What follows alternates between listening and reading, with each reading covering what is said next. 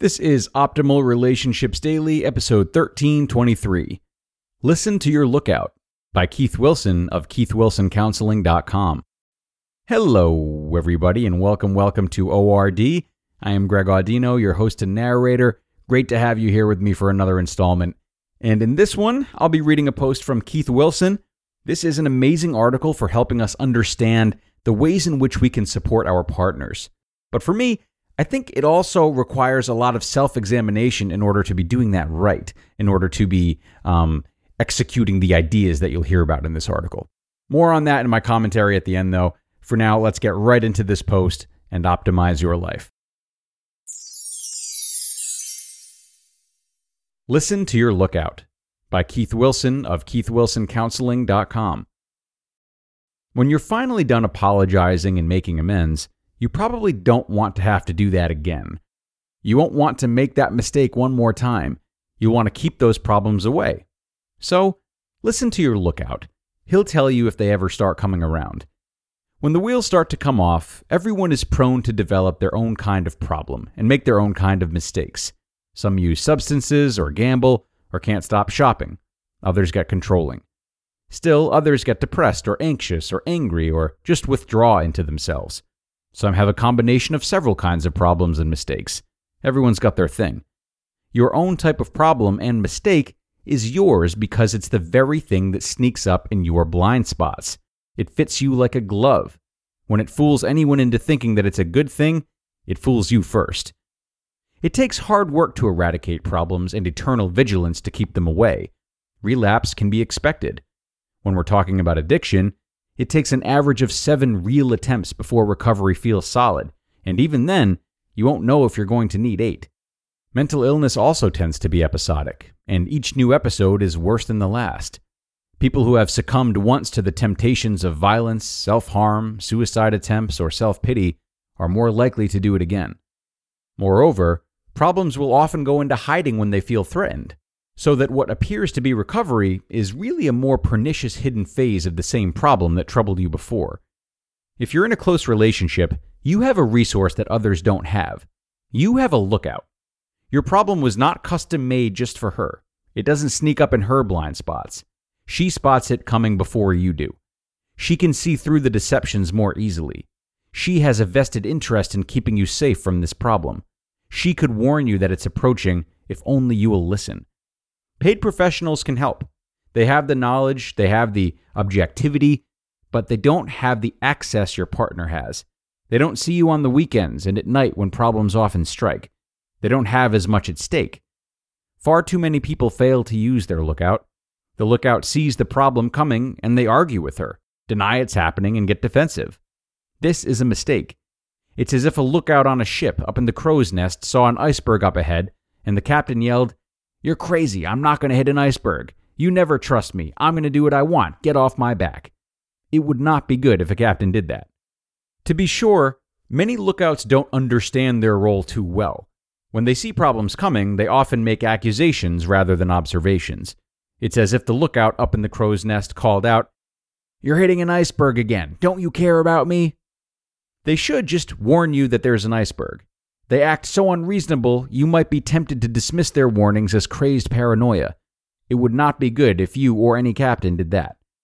However, you've got to realize that you've hit a few icebergs in your day already, and your lookout should be excused if she gets excited when she sees another one. There's a few things you can expect from a good lookout. Don't be surprised when you see them. A good lookout does not resign. If your partner comes down from the crow's nest and tells you that you've got to look out for your own problem, you can figure that next she'll be going off in a lifeboat. True partners do not resign as lookouts unless they're about to leave their relationship or they're a fool. She has to be a lookout if only to guard her own interests. A good lookout stays awake.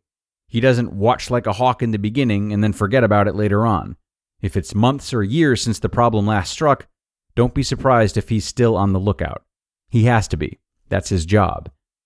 A good lookout scans the horizon she doesn't keep looking in the same place. The main thing to look out for is the way the problem arrived in the past. It's likely to come that way again. If, for instance, you get snappy at Christmas time, then she should be especially on the lookout at Christmas time. But understand, Snappiness can come wherever there is busyness, family contact, alcohol use, overeating, darkness, or an imperative to be merry. A good lookout is not deceived. Problems arrive in disguise. No one starts off drinking three six packs a day just to feel normal. No, they start off with a glass of wine at dinner, a beer during the game, or doing a shot with a friend. These things are all good things. There's nothing wrong with any of them in themselves. They're only evil because of where they lead. A good lookout sees through the disguises. He knows the masks that your problem wears. A good lookout is jumpy. She's got to be vigilant. If you keep driving by that place where you used to get narcotics, she should be seeing red flags. This may very well be the way the problem creeps up innocently. A good lookout raises the alarm. If he sees the problem return, he should say something, not keep that information to himself. You need to know it. He may not want to do it. No one wants to be the bearer of bad news, but this is what lookouts are for. If the problem has given the two of you a lot of trouble in the past, he might not want to believe it's back. If the problem has already taken you over, he might get in an argument. A good lookout keeps her eye on the hazard. If your lookout spots the problem, she should keep her eye on it, even if you say it's nothing.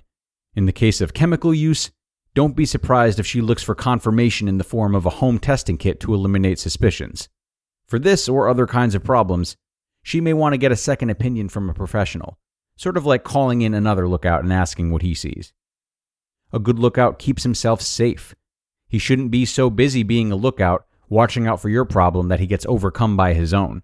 Yes, even your partner has his own kind of problem and makes his own characteristic mistakes and a good lookout has someone looking out for her. Be your partner's lookout just as she is yours. Watch each other's backs. You can see her problem more clearly than she can her own. If your partner has been dealing with your problem for a long time, she's probably worked very hard to keep herself strong. Someone in the house had to function. The laundry, the cooking, the kids, the relatives, the shopping, and going to work don't get done by themselves. She may not be accustomed to relying on you for anything, you just haven't been reliable. That's going to have to change. She needs to look out too. If you've ever complained that your partner doesn't trust you, let him be your lookout. This is how he learns to trust you again. You just listened to the post titled Listen to Your Lookout by Keith Wilson of keithwilsoncounseling.com. And many thanks to Keith Wilson for another great post. This one definitely encourages a lot of thought for any coupled person, uh, or also of any caring friend or family member as well. And what we really have to be aware of when considering the lookout element of relationships is, to me, like whether or not we're prepared to allow our partners to be our lookouts, and vice versa. Our ability to be fully open, willing to take guidance, especially when it comes to certain subjects, takes a lot of work. Just because we've entered into a relationship or even a marriage doesn't guarantee that we are able to do this well.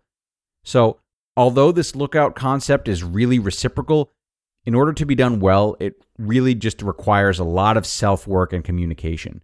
We've talked a lot about how our own self awareness can make us better partners, but in this case, we see how it helps our partners be better partners as well. So, if you're part of a couple, Practice looking for emotional bids and concerns from your partner and giving them to. Consider what topics feel off limits somehow between you two and why that might be. These might be the areas in which you two need one another as lookouts the most. So, having a dialogue about how to help one another and how to communicate when you're in the midst of dealing with these issues can be supremely helpful. All right, folks, that's enough from me. I thank you as always for joining, and do make sure you do the same tomorrow because I'll be back with another post.